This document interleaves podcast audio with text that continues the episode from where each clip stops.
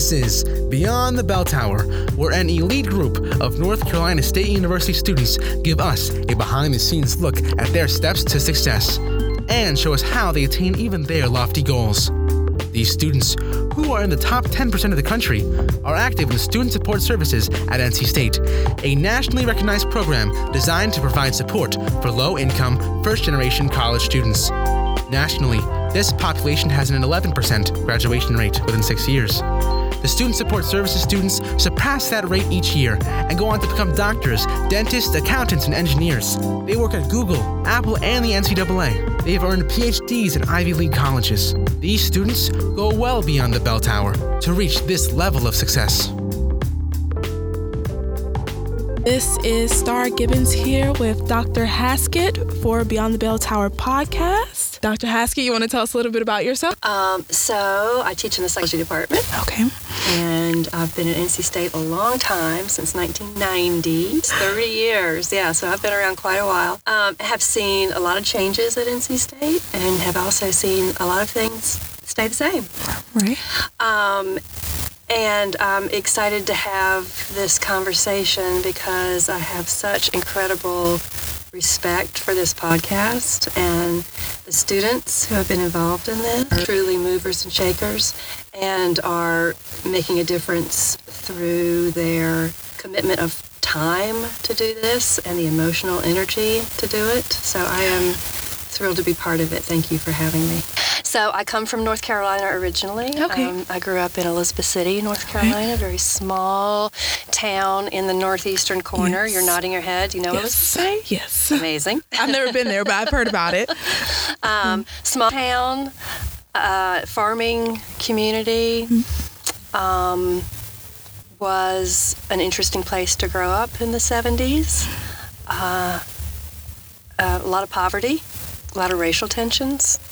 I grew up when schools were first becoming integrated. Oh, wow. So that was, an interesting time. Yeah. And I was in Elizabeth City born and raised, and then went to Meredith College. Okay. As an undergrad, another fairly protected, bubbled existence. Yeah. Right? And then after getting my degree in psychology from Meredith, went to Florida State in Tallahassee, home of the mighty Seminoles. They were mightier when I was there than they are now. And my degree is in child clinical and school psychology. Okay. And I started doing research there in child maltreatment and family violence and continued that work in my first job out of grad school, which was at a hospital in Jacksonville, Florida. Wow. Yeah. Spent a couple of years there working in a children's crisis center and a sexual assault facility. And then I found myself doing research there, and I never planned on being a researcher. Right. But I became pretty interested in trying to answer some questions about the populations that we were serving, and thought, well, maybe research is my calling. So I applied here, came for the interview, and almost 30 years later, I'm still here. I'm with you. Yeah, that's really interesting. I have a few other professors or just like mentors around campus who they've also worked like with abuse and trauma, those kinds of things, and then they ended up doing research in something completely different. So that is interesting. Yeah. Yeah, I guess that's the way that the world works. Makes you want to ask some questions and answer some questions. That's right. Yeah. What are maybe some of your proudest moments since you've been here at NC State? Ooh, that's interesting. You don't oftentimes reflect on that. I suppose that one of the things I'm proud of is the fact that our research team has been able to balance some high-quality research with clinical practice and policy. So we are not too singularly focused on the research. We've been able to be productive in research, but also to have our investigations have some real-world significance, and also for some of our research to frame policy. Yeah, that's good. But that's a piece that a lot of people miss. It's hard to do it because the university environment heavily reinforces research productivity and grant funding. Yeah.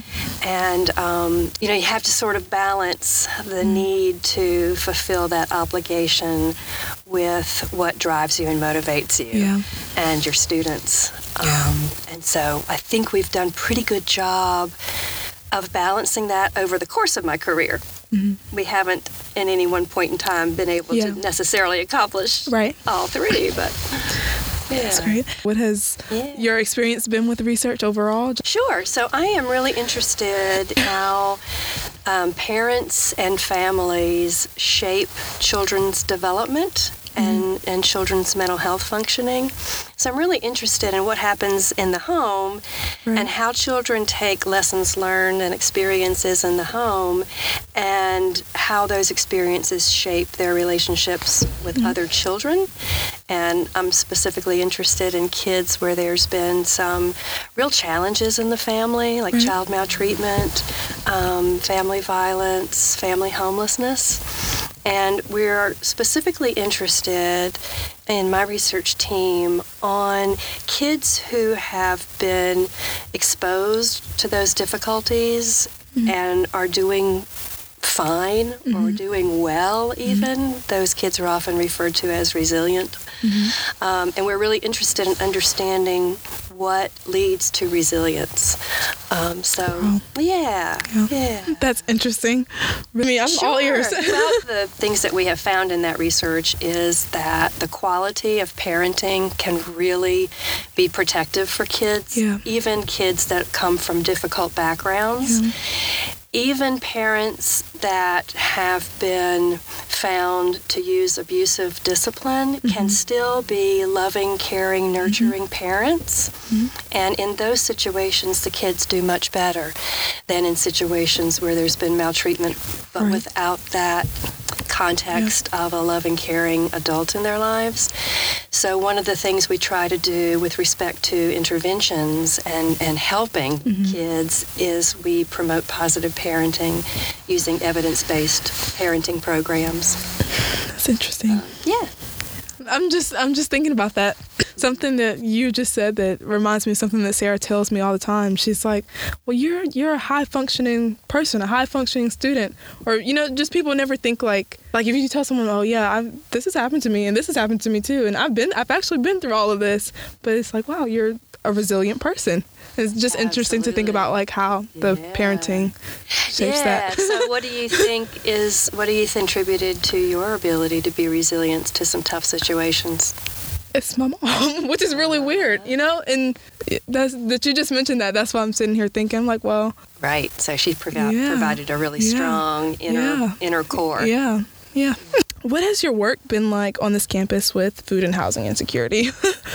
It has been brand new to me. This is not an area that I knew anything about two years ago. I've got to know... ignorance and my blind spots. I've been working with students for a lot of years now, and I knew that not every student was equally privileged and didn't have the college experience that I had or that my kids had, but I didn't understand the scope and the depth of the challenges that a lot of students face. And that's because I wasn't asking the question. I wasn't doing the work to get to know my students.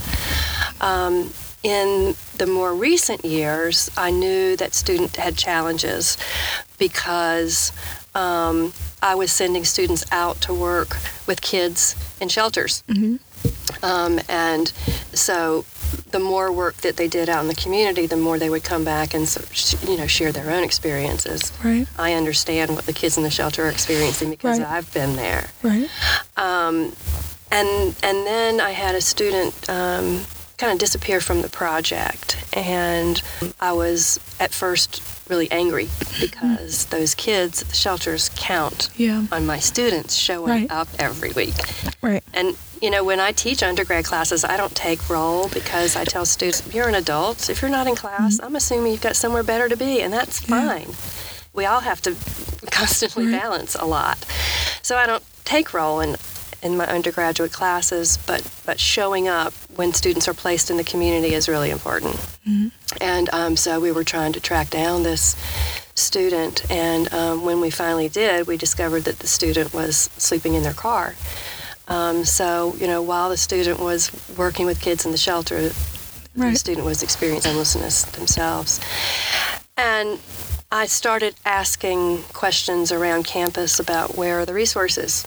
What can we do to help? Right. I started making calls at all the places you would think would have yeah. people who would be able to help. Yeah. And they said, wow, that's a big challenge. I have no idea, but call this office. And so I'd call that office, yeah. and that office would refer me to the first office I talked right. to. And I thought, if I can't figure this out, yeah. how can a student possibly navigate right. this very complex semi-system? But one of the commonalities in everybody I talked to was Sarah Wright. Right. She talked to Sarah Wright. And I thought, well, who is this Sarah Wright person? And she must just be the guru of all resources. And come to find out, you know, she works with students in the TRIO program, which is a very small right. group. It's on our yeah. campus compared to what the need yeah. is. So we need 30 Sarahs, at least. But Sarah was willing to... you know, go down this learning path yes. with me, and sort of me just trying to keep up with Sarah and learn from her. She's so incredibly knowledgeable and wise. Yeah. I think of those as two different things. Yeah. She's yeah. knowledgeable and she's wise, and she's incredibly compassionate and has been a very patient mentor to me mm-hmm. in terms of trying to figure out this world that students are living in that right. I was oblivious to right. for 30 years. Oh, you know, being a good academic, the first thing that Sarah and I decided we needed to do was collect data. Right. And that was really my foray, my entry into this okay. this work. Yeah. So I guess once you got into that work, what did you see or what did you find? What were those big takeaways or mm-hmm. those big aha moments when you're looking at food and housing insecurity on a college campus? Right, right. I think some of the things that struck me, the rate of homelessness among our students right. was surprising to me at 10%. Mm-hmm. You know, that's 1 out of 10 students in a class of 30 or 40. There's likely right. to be 3 or 4 students in the class that I was currently teaching that had nowhere to sleep, at yeah. least at some point during the year. We don't know how long these episodes of homelessness mm-hmm. are or how many students are experiencing during the year, but we can say with confidence right. that among 36,000 students, there's going to be 3,600 yeah. 3,600 students in the course of a year mm-hmm. with no place to sleep at night. That is gut-wrenching to me. Right. One of the other findings that I thought was really interesting and has sort of been bouncing around in the back of my head is that students who had experienced homelessness or food insecurity were significantly more likely to offer other students food yeah. and a place to stay. Yeah. And I've been thinking about that a lot over the last 2 years. You're nodding your head and smiling. Do you have thought on that? This is just kind of me taking it back. Last year, I'm a CHAS student, so for my intro to CHAS class, we did our whole entire semester was based off your work. Mm-hmm. So, cool. I've heard these numbers before, and you know, you guys do know that this is happening, you know, to your classmates and that kind of thing. But that again, that's something that I thought was shocking. And I think that goes to speak to kind of like, again, how aware you are of what's going on around you if you've experienced it. That's right. And then, again, there's that weird thing about being compassionate towards others. Yeah. And that empathy, because mm-hmm. you're able to do that. But I have no idea. To do it and willing. Yeah. It's an ability to see it in somebody else and that willingness to step up and reach out yeah. and act on it. And mm-hmm. I think that's powerful. And I would like to assume that all of our students, if they saw it, yeah. would reach out. But not everybody, I think, has. Yeah, not everybody can see it. Yeah, I don't think everybody can see it. And yeah. just another, like the college experience, like you're saying that for these people or for whomever, this experience is completely different. I think that that's something, too, that a lot of people don't realize. Like, people would say, oh, yeah, everybody, a lot of people can get to college, but can you stay there? And then you think, like, if you're staying there, are your grades the reason that you can't stay there because you can't keep up? Or are you worried about things like food and housing? Are those the things that are keeping you from succeeding? Right, yeah. Right. Just interesting to think about. And it's also really amazing to me that having those struggles and thinking about what did I eat yesterday? I haven't eaten yet today. What am I going to be able to find before the day is ended? And still maintaining that GPA. Yeah. Because we didn't find big differences in GPA between students who were struggling and those who weren't. Now, maybe that's because the students who were struggling mightily weren't here to take the survey. Right. Right, so we're pretty sure we're losing students. Yeah. In fact, there was an exit survey conducted, I believe it was conducted by DASA, for students who had stopped out, which is university language for dropping out. Right. And I believe a third of students who had stopped out was at least in part due to financial reasons. Right. So... yeah, finances are a huge concern for a huge percent of our population of students. Yeah. And the resources are not keeping up with the costs. Yeah. So we know that tuition is skyrocketing. Mm. Now, NC State's still a bargain, right? Yeah. Yeah. So NC State's a bargain. University, I hear you, I know, it's a bargain.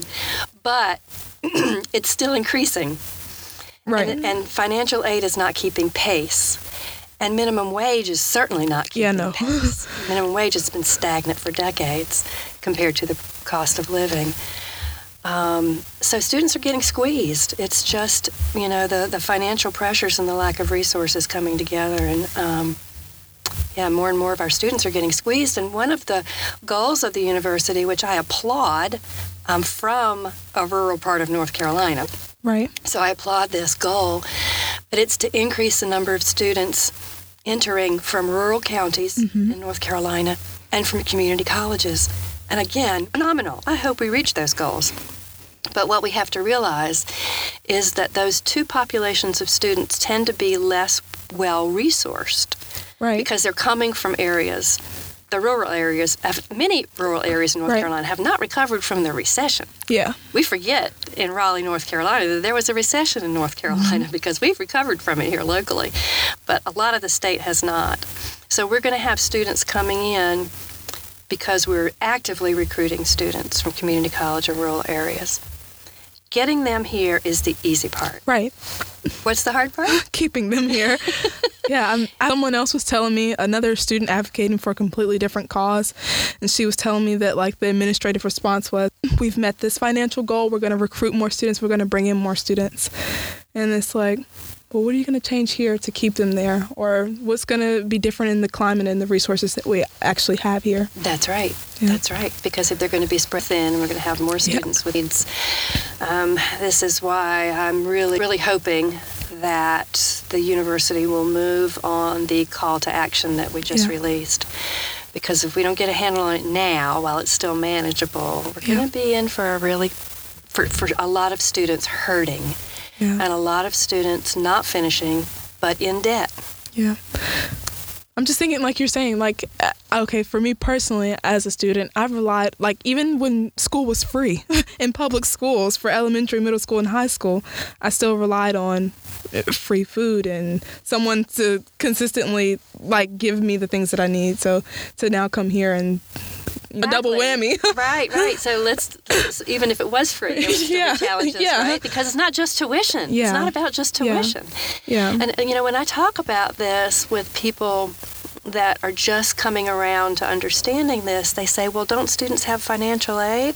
And that's because back in the day, back in my day, financial aid covered all of your tuition, cost of living, books, and all of that. It was possible. Still have to get your books after you pay tuition with the money from wherever you can get it from. Right. You know? So. Right. Yeah. Could you tell us a little bit about that call to action that you just mentioned, too? Sure. Sure, yeah. So I think the university has a lot to be proud of in terms of some recent initiatives. Mm-hmm. You know, there's Pack Essentials website now that has some good resources there. It's a good start. Right. Students can get a $500 grant now for emergency needs. That's fantastic. That's a one-time. We know that a lot of students in financial stress and who don't have a lot of extra resources have many times that they mm-hmm. could use that $500 right. Throughout the time that they're here. So that's something that we could work on. So I think we have a good start on individual programs. Mm-hmm. What we don't have yet is a system of care for students that wraps around the student right. and links the resources. So right now, at best, we have some isolated pockets of right. great resources that students have to run after. Mm-hmm. And it is literally running after when you're looking for food resources yeah. and you're hungry. Yeah, or if, again, like you're saying it now, if you don't know, then you won't have any help. If you don't have a Sarah Wright that you're going to see every week, you're not going to know. No. There is really no way to know. Now, we do have Pack Essentials, so if someone finds themselves there, they can at least connect with the student ombuds, Mike Giancola, and Mike is probably aware of most resources on campus. But how many people know about Pack Essentials so far? We need a major mm-hmm. campaign. So the call to action has a number of parts, and one part is to officially convene a group of students mm-hmm. and staff and faculty with expertise and passion around this, and charge them with coming up with a comprehensive plan. Right? So let's have some experts right. in place to inform the university about what needs to happen. Now, in the call for action, we think we have some pretty good ideas. Right. But that group is not charged right. to make any change. Right. So the first thing is to convene a group of people and then follow their recommendations. One of those recommendations is to link these resources yeah. through some basic yeah. needs navigators. Yeah. Another recommendation, the university is currently reviewing its strategic plan mm-hmm. and developing a new strategic plan. The current steering committee believes strongly that one of the goals of the strategic plan needs to be that 100% of our students have adequate, appropriate yeah. food and safe, stable housing. Yeah. That should be yeah. one of our strategic goals. Yeah. If that's a university goal, every unit on this campus is going to be thinking about what they can yeah. do to contribute. Yeah. And that's Definitely. What we need. It's a culture change. And then third is we have expertise on this campus to solve the world's problems. We think and do the extraordinary, right? Right. The university needs to put together a group of experts and researchers to solve this problem of right. food and housing insecurity from a research perspective. We have people doing food systems, world food systems. Right. Surely. So we can get it done here. Surely we can right. get it done here. Yeah. And one of the things we're saying is that we think and do the extraordinary here. How about let's start with the ordinary? Yeah. How about let's start with students yeah. who are well-fed and safely housed? Yeah, food and housing is an ordinary issue that can be solved. It can be solved. Yeah. These are not insolvable challenges. They're complicated. Yeah. But they're not insolvable. They should be prioritized also. So there's where that part comes in. Just imagine what our students could be accomplishing yeah. if they weren't thinking about where they could get some food and they weren't thinking about the health challenges that they mm-hmm. were facing because of lack of nutrition. Yeah. Or they weren't worried about whether they had the ability to go pick up their stuff that's being stored in their friend's apartment mm-hmm. because it's got to get out because they're in trouble for having too much stuff. You know, I mean, it's just yeah. the challenges that yeah. would not be a part of a student's yeah. day-to-day. Yeah. Imagine yeah. what they'd be doing. That just made me think of something completely different. Even like over the summer, I stayed in on-campus housing. I was lucky enough to get a grant from TRIO and a few other places to stay here over the summer to complete an internship and take a couple of classes. Fantastic. And even for the summer housing, even on campus when I was moving, I got that panicky feeling about like, I was moving out, and the housing people, they came to like check the rooms to make sure everyone was out, but I hadn't checked out yet, so I was fine. But then they started throwing my things away because they thought that I was checking out, and even just that with no extra housing complications, I had that feeling of like, this feels like being at home and getting put out of an apartment. Your landlord coming to tell you you've got to get out. Like, you know what I mean? Like, yes. That kind of thing. Or just ordinary things. Or now it's the end of the semester.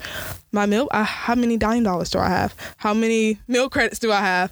You know what I mean? And I can afford to have a meal plan right now. So for the people that can't afford to have a meal plan, mm-hmm. That's been their whole semester, mm-hmm. You know? And one of the things you said is making light bulbs go off, because this is one of the things that I've come to understand that I should have understood but didn't, and that is the cumulative effect of those experiences. Yeah. So you had a history of housing being a challenge. Right. And so that episode that some students would think of is kind of a pain in the ass, but no big deal. Yeah. Because they didn't have that history. Yeah. And maybe because they knew that there would be a soft landing, no matter how bad it gets, I've got somebody who can bail me out of this. Right. You know? Right. So it's that added layer that I think people don't understand, and that I didn't understand, even though I do research on kids with traumatic experiences. Yeah. So I think people need to have a better understanding of that. Yeah. And I'm fortunate enough to even have access to on-campus housing right now. You know what I mean? I know upperclassmen, people who are getting ready to graduate, and their housing situations are completely worse than mine. Yeah. Or, so what are some of your friends doing? That's a good question. I don't know. It's just maybe not saying that they don't eventually figure it out, but it's just an unnecessary stressor. Mm-hmm. Like when semesters change or seasons change, it's just an unnecessary stressor that you hear people talking about. But a lot of people think that it's inevitable. We had a person on the podcast before, and he brought up housing as one of his challenges, and I asked him to, tell me some more about your housing experience. And then he was like, I thought that's something that NC State student has to deal with. And that's disappointing because, we've like you said, the culture, it's kind of been ingrained that housing will be a challenge, that food insecurity will be a thing for a college student when it doesn't have to be. Yeah. Yeah. Are there any other things that you've learned about yourself in this fight that you want to share with us? I think I have just been forehead slap after forehead slap over the last couple of years in terms of what I thought I knew and how ignorant. Like what? I knew that there were students that struggled. I didn't understand the scope of it. Mm-hmm. I didn't know how to reach out to students. It didn't occur to me that I should or could. In my little narrow role. So it just, I have found out how little I know. And again, Sarah has been a very patient instructor and, shaking me every now and then, Mary, you're missing this, this issue. So I'm very grateful to her. Yeah. Well, how have you talked about this issue to students? Mm-hmm. For the students that who are aware or have experienced food or housing insecurity, and then to the students that aren't aware. So how do you even start that conversation? I mean, I know it's like you're saying, it's easy to feel like that's not my place, or that's not really in my toolbox to solve right now, or what can I say? What can I do? So how do you even start that conversation? Or, yeah. Or teach other people about it. Right. I'm not sure I can teach other people how to do it just yet. But you're getting there. I'm trying. I'm learning. think one of the things faculty can do is open up the conversation on the very first day of class by including in the syllabus language that's inclusive for students. Let's just assume students have zero money to spend in your class. What would your syllabus look like if students had zero? Because I think faculty assume that, well, you know, students have a little bit for every class. But let's start with the assumption that there's nothing and then arrange your syllabus to reflect that.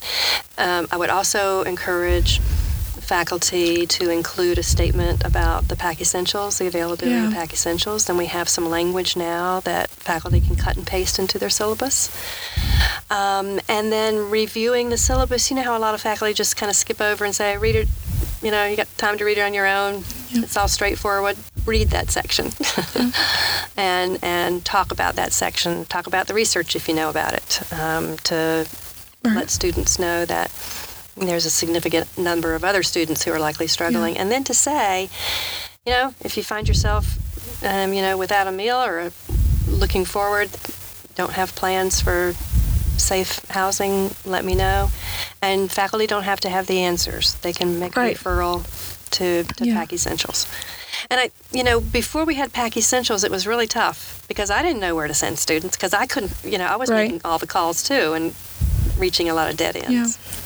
Even with, now that I'm thinking about it, in most professor syllabus, is there like a section, usually a section with like the counseling center and the women's center, those kinds of things?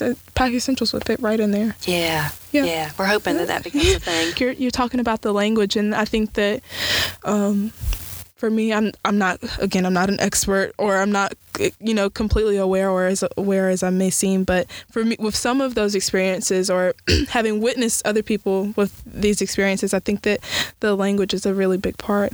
Just, I think that that's a significant part of changing culture and campus climate.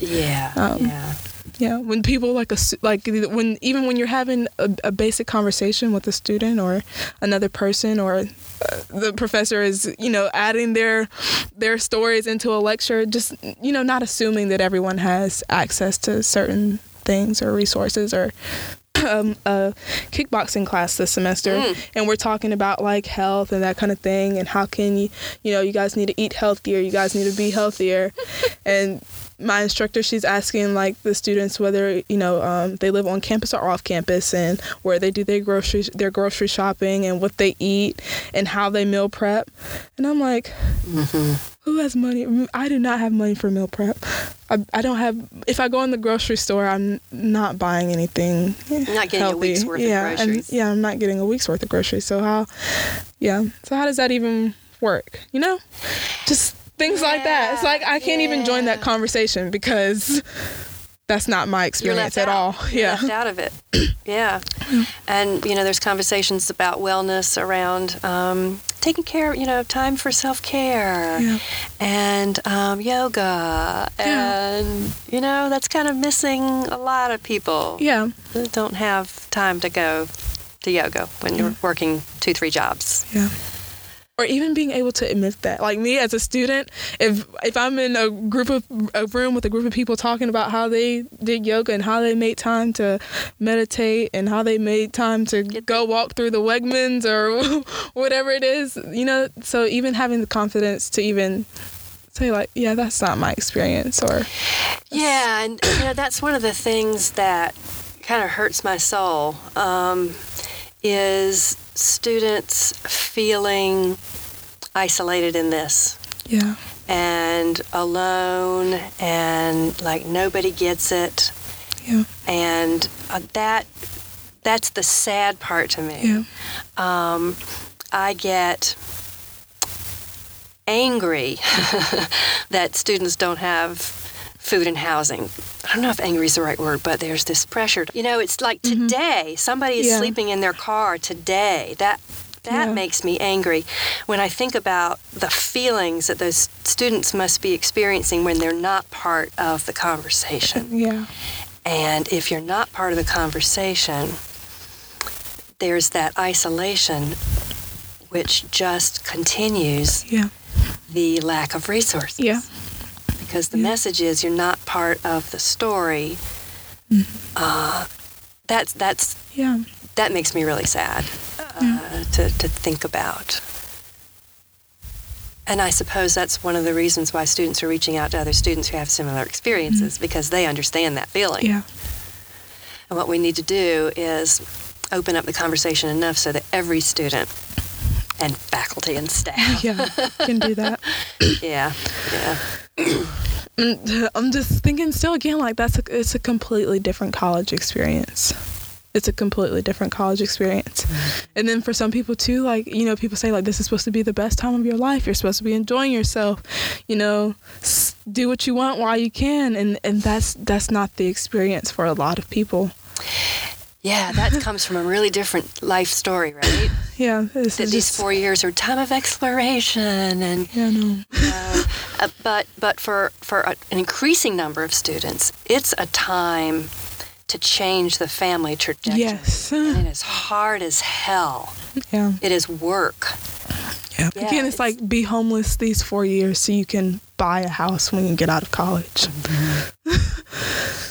Yeah, be homeless these 4 years so you can give your family the money that they need to get themselves a house or to put them in a safe living situation. Yeah. Yeah. You're doing it. You're getting the word out. This is what you're doing. Do you have ideas for the rest of us to how to change that narrative, how to open people's eyes to the full college experience of all of our students? How can we make progress on that, changing that, the mindset? I think that a lot of it is a big part of it is awareness, like we said before. And again, everybody's not going to have the Intro to CHAS course that completely covers food and housing insecurity. But, and then also, like you mentioned, connecting the resources and adequately showing students that the resources are available and that they're there for them. You know, and it shouldn't be a secret that we have a food pantry, or that's not a secret anymore. But it shouldn't be a secret that this happens on campus. You know, I think that's probably the biggest part, and knowing that. I guess so a lot of people don't know that their experience could be different, you know, that someone somewhere has the power to change this for them. Mm-hmm. Yeah, yeah. I think that your call to action though is extremely strong, and I think that that's the path that we should be going. Yeah. I'll keep you posted. Okay. We have yet to hear any response. Okay. It's been sent to the chancellor and the provost. And we're just waiting. Yeah. For a response. Was this in October? Mm-hmm. Okay. Yeah. Okay. You've already kind of touched on it, but what can other faculty do? So we mentioned like the syllabus, I guess, and kind of referring students to the resources that are available to them and the language. But if students feel that like the existing resources or the council don't serve their needs or so I think faculty need to be aware of the student ombud's role, mm-hmm. so that they have a place to refer students to. The student ombuds is actually a professional who works with students confidentially on any concerns that they have. Okay. So it could be a problem with another student you're having, or a problem with a faculty member or staff or your advisor. If you try things and can't solve the problem, the student ombuds is there for you, for all students, for any problems. Right. And an addition now is around the Pack Essentials and managing that. So faculty need to be aware that that's their, you know, that the ombuds is really their primary referral for students with all kinds of challenges. You know, they just need to try to imagine this what we think of as a non-traditional student's life and perspective, and incorporate that into these discussions and activities in class. There's small things they can do. They can have a basket of food in their labs and in their offices, and just make it readily available to students. I put a coat rack outside of my lab and just put a simple sign up there that says, "Need one? Take it. have an extra leave it. And we've gone through at least 50 coats already. Oh, wow. In the last month. Oh, wow. Yeah. So, you know, and that took nothing but me literally putting a coat rack out in the hall. Right. With a simple sign. So I think that, you know, faculty could do a lot of small things that could make a big difference if everybody stepped up. Yeah. What role do you think that, or the impact of your faculty tenure has had in your ability to do these things? That's a good question. I think it has afforded me a level of comfort to push. You know, obviously, I need to be respectful and appropriate and professional and all those things. Right. But I do feel that I can ask some tough questions, and I can be a little pushy. I haven't had to be yet, but if it comes to that, I'm ready to push pretty hard. Yeah.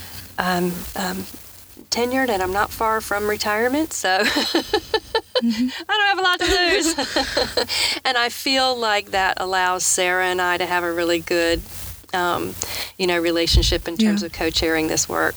Sarah has such a deep understanding of the issues, and I've got some protection of tenure to ask some tough questions. Not that Sarah doesn't ask tough questions. Yeah. Also, this. We started this work by collecting data that is my research data. Okay. This is not university data. Right. It's your individual research. It's my individual research. Yeah. And there's some protection there. Yeah.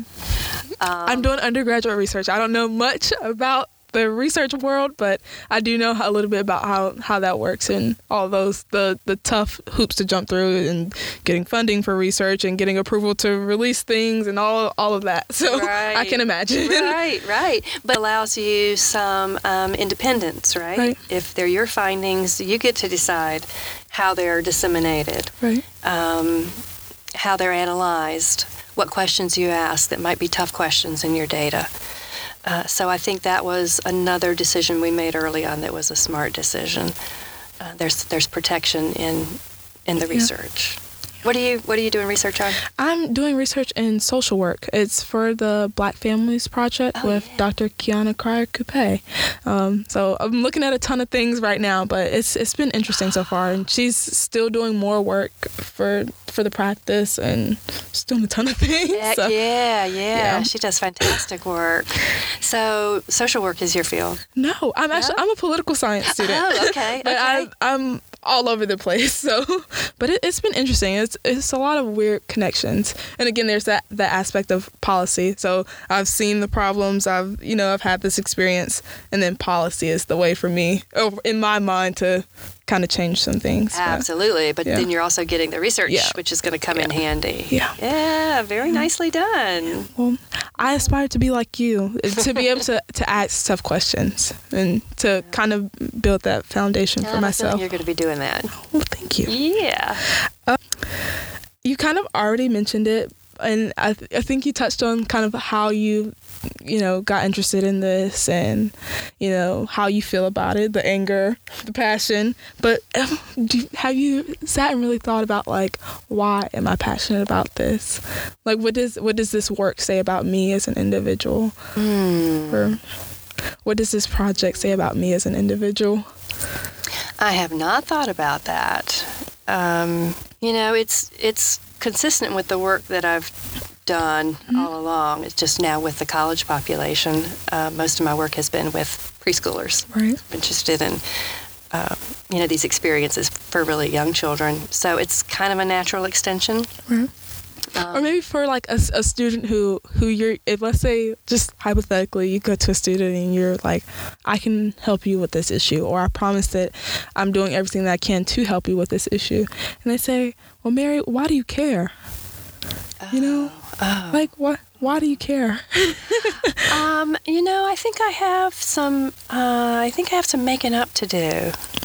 I've been here for a long time with it right in front of my nose, and I've been traveling around the country talking about homelessness, and so I have some of the skills and knowledge to do this work, and it feel a very strong sense of responsibility to get busy. That's fair. I've got some. Mm-hmm. But that's fair. I'll get there. Yeah. This is just a completely another sidetrack thing that talking to you has just reminded me of when you were talking about how those people who may have experienced homelessness or food insecurity are more likely to offer those things to other people. I went home for break and my mom is laughing, telling me that my brother wants to donate some blankets and leftover coats from out of our house to the homeless people that he's seen on the road. My brother has been homeless before, you know, a little bit older than me. Mm-hmm. And he's experienced these things probably far worse than, you know, I have. And so again, what in him makes him, or unless he's you know, he's not financially stable, you know? Right. He's not staying in his own house. He's staying with his mother. Or something. Yeah, what makes him think that, you know, he can go and take his leftover coat and give it to someone else, and then he won't have one. That's you know stunning to me. What do you think? What I don't do you know. Think I just thought about it. I don't know. We've said we don't. Nobody has an answer yet, but just thinking about that, because he's been homeless before. Mm-hmm. You know. Did he see himself as homeless at the time? I don't think so. Yeah. I don't think anybody does. Yeah. Well, I mean, some people do, but usually it's not until someone else says, "Oh yeah, you were homeless," that you realize that you were homeless, or you were sleeping in your car. That means you were homeless. Or mm-hmm. You went from this person's couch to this person's couch to the car. Yeah, you were homeless. A lot of people don't realize that. I think we all have this vision, right? This idea of what a homeless person looks like. Homeless person, air quotes, and that's not what the large majority, especially of kids and families that are experiencing homelessness, 75% of kids who are school-aged and homeless not living out on the street, so to speak. So it's interesting that your brother sees, I don't know who he's referring to when he was probably somebody that he saw. Yeah, out. And he, on his. Yeah, and my mom, and she's laughing, telling me about it, because she's thinking, he doesn't have any money of his own. You know what I mean? He doesn't have enough money to go and buy himself a coat. Mm-hmm. He's staying on my couch. So she's probably laughing. That's why I think, you know, now I'm laughing thinking about it. Like, but that's really interesting to talk to him about that. Yeah. Yeah. Part of it makes you sad, you know? Mm-hmm. Because that feels like that's the way the world works. Or for some people, that's how poverty works for them. Mm-hmm. For a lot of people. Yep. It's not because... Well, I mean, sometimes it is, but it's not always because, you know, they don't want better for themselves or because they choose not to do the work or things like that. You know, that's another common misconception. Yeah, but just thinking that you've given, so now you don't have. Just thinking about that. It's interesting. Yeah. Like, even for some college students, when they're here sending money home and, you know, putting all their resources to go to things back home, and then what? Yeah, yeah. And that's happening a lot, as you know. Yeah, it's all relative, right? Yeah. I don't have much, but I've got enough to send $20 home. Right. You know, my brother's got a science fair coming up and can't buy the poster board. Yeah, I'm going to get that poster board if I can't get anything else. Right. Yeah. Right. So, yeah. What do you think the next steps are for the podcast? Somehow get these into the ears of faculty members. I'm also going to do a little bit of research. I don't want to call it like formal research into, again, who's listening, where they're listening, and do some surveys why you're listening or how did you find out about this or that. So that would be great. Yeah, that would be really great. Hopefully we can get that done. I could see a study. I could see a study of, you know, faculty opinions and perceptions and knowledge before listening to some. And then after. Yeah. That'd be a really cool story. We're working on it. That's great. I guess my last question for you is, what would student activism look like in a perfect world? Mm. This kind of fires me up. Yeah. Thinking about student activism. Go for it. I feel like, again, you have built that foundation for yourself where you're able to ask those challenging questions and when you're able to be angry and be loud. So how do you, what would it look like for students to do that?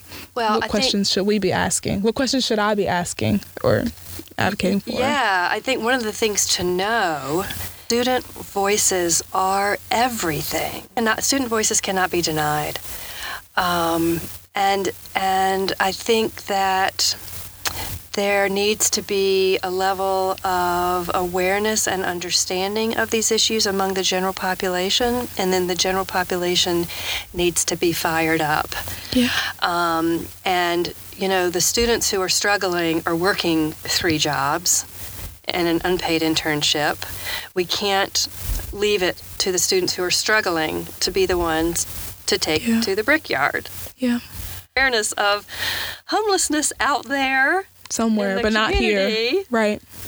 That needs to be all about what's happening here. Yeah. Hunger and Homelessness Awareness Week needs to be focused on what's happening in our own community. Yeah. So until we get a level of awareness and understanding that's saturated in the general community of students, I don't think we're going to get the outpouring that needs to happen. But students need to be pissed off that there's a student in their class today that hasn't eaten today and may not eat tomorrow. Right. And that's going to be... And not for fun, not for Twitter jokes or Instagram jokes about eating ramen noodles. You know what I mean? No. You know, And not because they bought that fancy pair of shoes and now can't afford dinner out tonight. Yeah. And there's going to be a student on this cold night that is hoping they can disappear in the library for the night, or sleeping in the very cold car and wondering if they're going to be safe, because it is not safe to sleep in your car. Right. It's a very vulnerable position to be in. Mm-hmm. And we, this whole university community needs to be pissed off and angry about that. If you know it, you need to do something about it. So there's all kinds of things that I think students could do as activists, and I'll leave that to students to decide. But there's all kinds of ways to make requests or demands if the requests are not met in a way that is socially responsible but assertive. Okay. This sounds a lot like how I try to mobilize people around voting, you know, but putting a face may be a good next step, like literally a face, a person with a name on this campus, a real student who is comfortable enough to put themselves out there like that. Absolutely. You know? And not like a number, you know? Yep. I think that might be a good next step. Just something, I'm working with gerrymandering, and everybody knows about gerrymandering in North Carolina, but again, that's not one of those issues that seems to have the necessary urgency behind it. Mm-hmm. And something that my internship teammates and I talked about, I was like, well, what if we talk about a specific person with a real name in this district who this happened to, and let them tell their story and see what that does to people. So maybe I think the same thing could apply here, and I think that I hope that it would be impactful. Oh, it would be. It would be.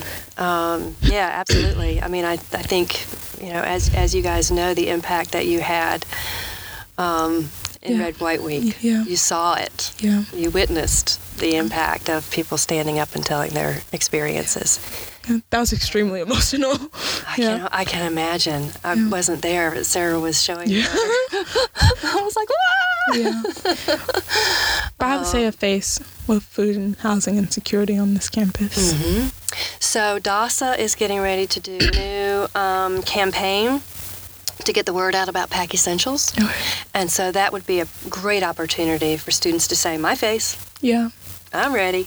Yeah. But hopefully someone is ready. Yeah. And I feel like the students are ready. I feel like, again, people don't know that other people care. So then they deal with it on their own, or they don't deal with it at all. Yeah.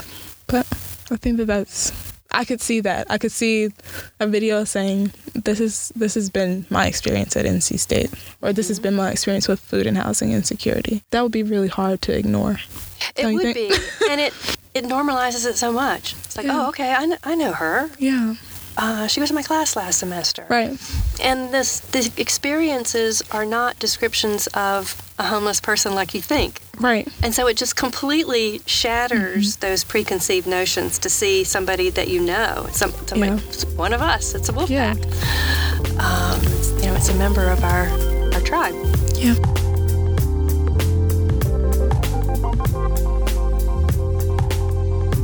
TRIO Student Support Services Program and Student Support Services STEM are federally funded college retention and completion programs.